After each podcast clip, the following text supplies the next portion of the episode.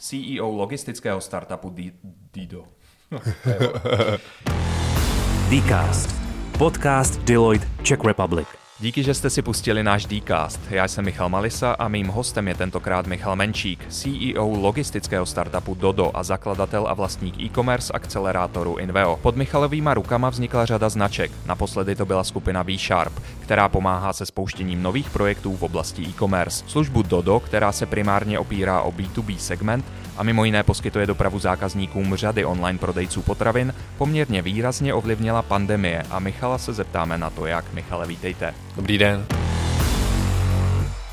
Jak jste protáhnul do, do pandemí a co udělala s vašimi čísly a procesy? Pandemie celková byla pro nás uh, takový jako test, jestli jsme vlastně správně připravení a jestli jsme uh, za poslední tři roky udělali nějaký krok dopředu v rámci nějaké celé digitalizace naší firmy. Musím říct, že jsem byl až jako mile překvapen, jak jsme to jako opravdu zvládli bez ztráty kytičky. A bylo to třeba tím, že vy už jste digitální firma, já bych vás nepovažoval za jinou než. Jsme, jsme na 100% digitální firma, ale samozřejmě je tam spousta procesů, musíte se k ním nějak jako postavit, uh, jako ať už je to HR, že jo, smlouvy s kurýrama, veškerý jako mzdy, tak jako tam je dost klasický agendy. Tu jsme se snažili samozřejmě už od začátku hned digitalizovat, ale ono, když začínáte, máte 5-10 kurýrů, tak jako nepotřebujete tak masivní procesy na to, ale když už jich máte 900, tak už je to malinko jiná story. No. A co to teda udělalo s vašimi čísly? Nebo museli jste něco radikálně měnit? Tak asi ta, ta primární změna, že v zásadě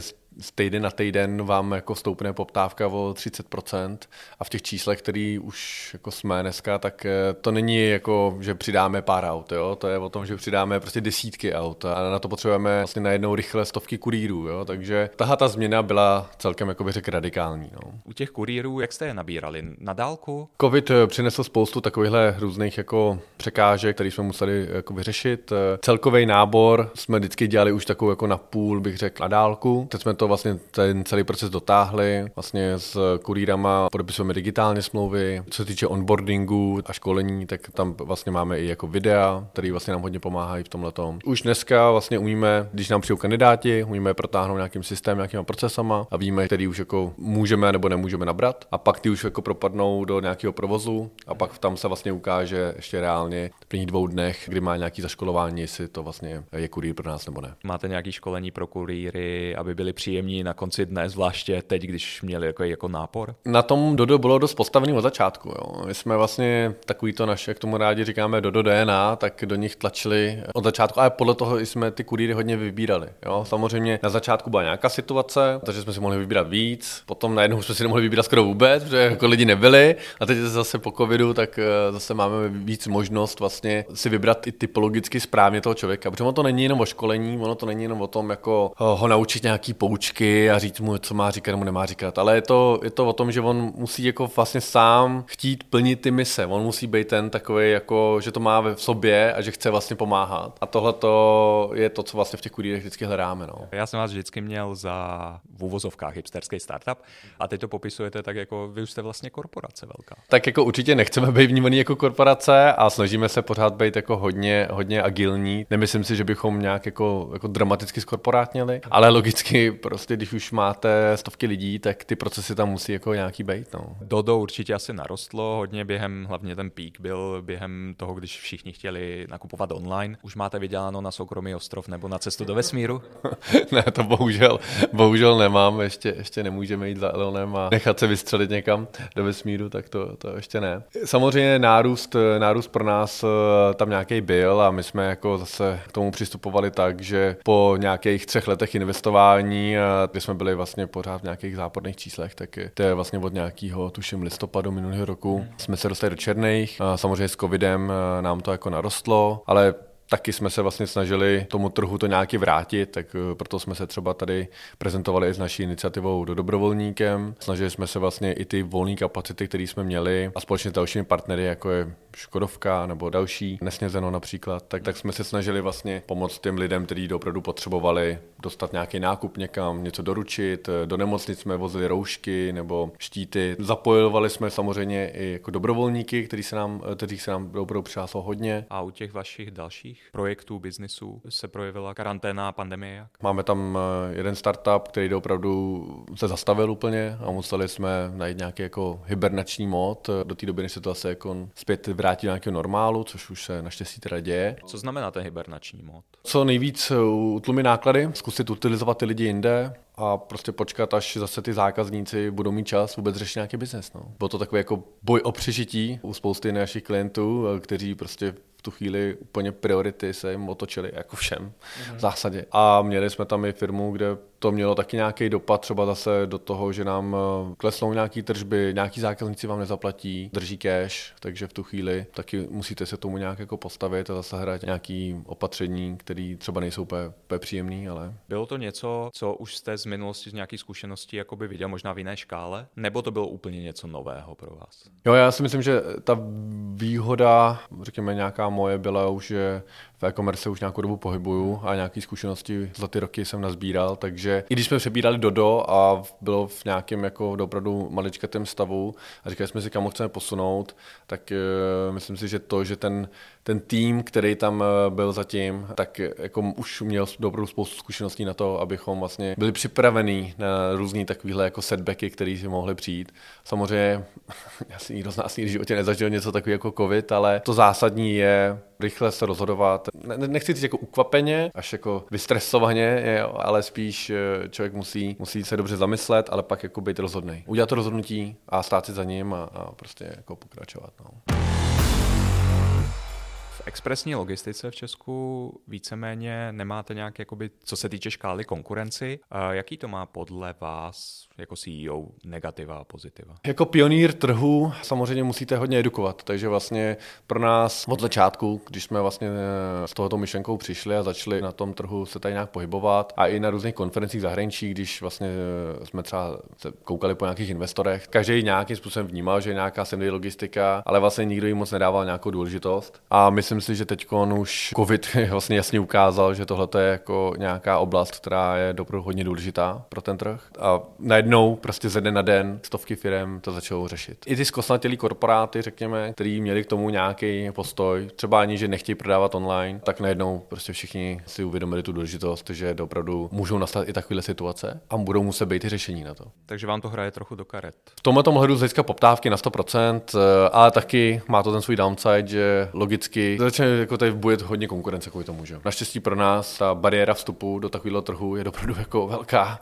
a víme to vlastně z vlastní zkušenosti, protože prostě tři roky jsme tady neviděli ani korunu a opravdu je to o, hodně o škále. No. Dodo už je na Slovensku, od května i v Maďarsku. Umíte porovnat ty zákazníky v různých zemích? Je třeba ten český nebo slovenský rozmazlenější? Vnímají ty změny kurýři? E-commerce v České republice je obecně strašně vyspělá. Ten český zákazník od jak živa vlastně byl vždycky velmi náročný. Mm-hmm. Jo. A vždycky očekával vlastně 100% službu. A ještě k tomu vlastně v kombinaci, že za ní moc nechci zaplatit. To je taková nepříliš jako dobrá kombinace, když půjdeme víc jako někam na nevím, Balkán, nebo tady třeba i Maďarsko, který jsme teď spustili, nebo i Polsko třeba, tak ty zákazníci jsou mnohem jako víc, víc odpouštějí. Jo? To znamená přesnost, že přijdete o půl hodiny později, jim to je jako v zásadě jako zas tak nevadí. Jo? Neříkám, že je to jedno, ale prostě mnohem jako více to pochopí. V Polsku jsme dokonce zažili, že tam, kde opravdu je to primárně o té ceně. I když jim budete vozit teplé jídlo, tak eh, primárně vždycky cena, takže radši oni si klidně počkají hodinu, hodinu a půl. Jídlo bude studený, ale zaplatí prostě jenom dva zlotý třeba a jsou spokojení. To je dobrý, takže ta expanze je v tomhle jednodušší.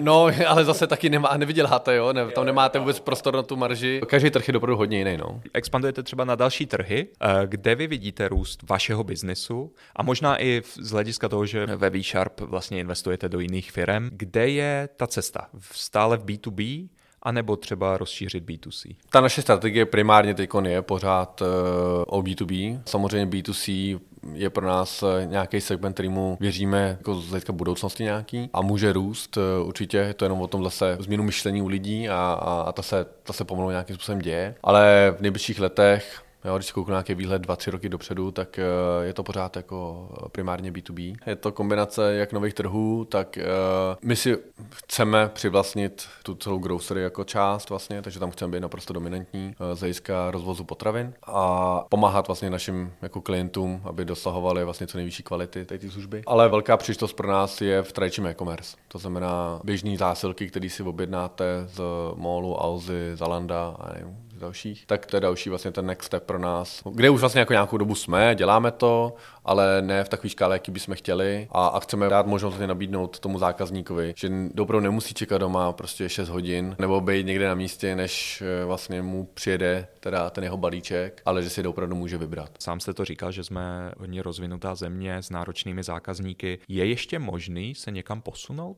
Ty možnosti tady jsou. Eh, záleží, jak daleko do budoucnosti se chceme koukat. Věřím tomu, že se ještě toho dožijeme, že budou eh, tady jezdit teda nějaký autonomní auta a budou rozvážet. A pak si myslím, že to je hodně o tom, eh, jak to říct, no, máte, máte dneska development nových bytů, po Praze se staví pořád vlastně x nových budov, ale vlastně vůbec se s e-commerce nepočítá. Takže vlastně nikde v žádném jako tom baráku není žádná jako buď speciální místnost, nebo že by tam byly jako, jako boxy na to připravený. Tyhle ty jako výdejny, nebo i tyhle ty jako alzaboxy, molboxy, tak ty jako klidně nějaký takovýhle druh zařízení určitě můžete mít i doma a ta kurirní služba, ať už je to jakákoliv, tak může přijít a do vlastně doručit už jako kdykoliv k vám domů a tam nemusíte být. Ten náš primární cíl od začátku bylo snížit počet aut v tom městě a ideálně vlastně eh, jako zoptimalizovat co nejvíc ty objednávky do co nejmenšího počtu, ať už vozidel nebo cyklistů nebo motorek. Teď, když se kouknete, tak každý, každý dopravce má prostě svoje auta, jsou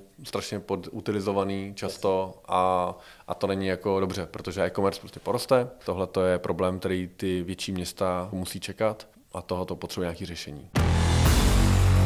Co by se muselo stát, aby B2C nebo Dodo v B2C bylo výdělečné? Je to o škále, no. Dneska nám to dělá nějakých 4-5% biznisu. My bychom samozřejmě museli asi taky masivně investovat do reklamy, opravdu to tady tlačit, eh, což eh, nebyla naše strategie.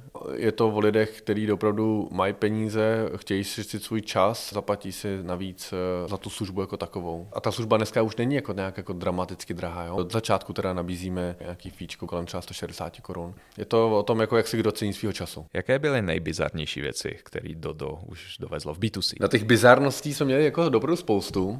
Poslední dobou se mi líbí, že někteří zákazníci jsou dobro jako kreativní. Měli jsme tady jednoho, který eh, si vlastně nás objednal, aby jsme mu vyseděli stůl v manifestu. Tam je prostě spousta lidí, že ho tam chodí, je tam jako plnka vždycky, asi nějaký první rande. A potřeboval místo, který bylo ale až třeba na večer, na osmou, ale v 8 už si tam ten stůl nenajdete. Takže tam vlastně si objednal našeho kurýra a ten tam prostě hodinu nebo dvě seděl eh, a držel mu místo.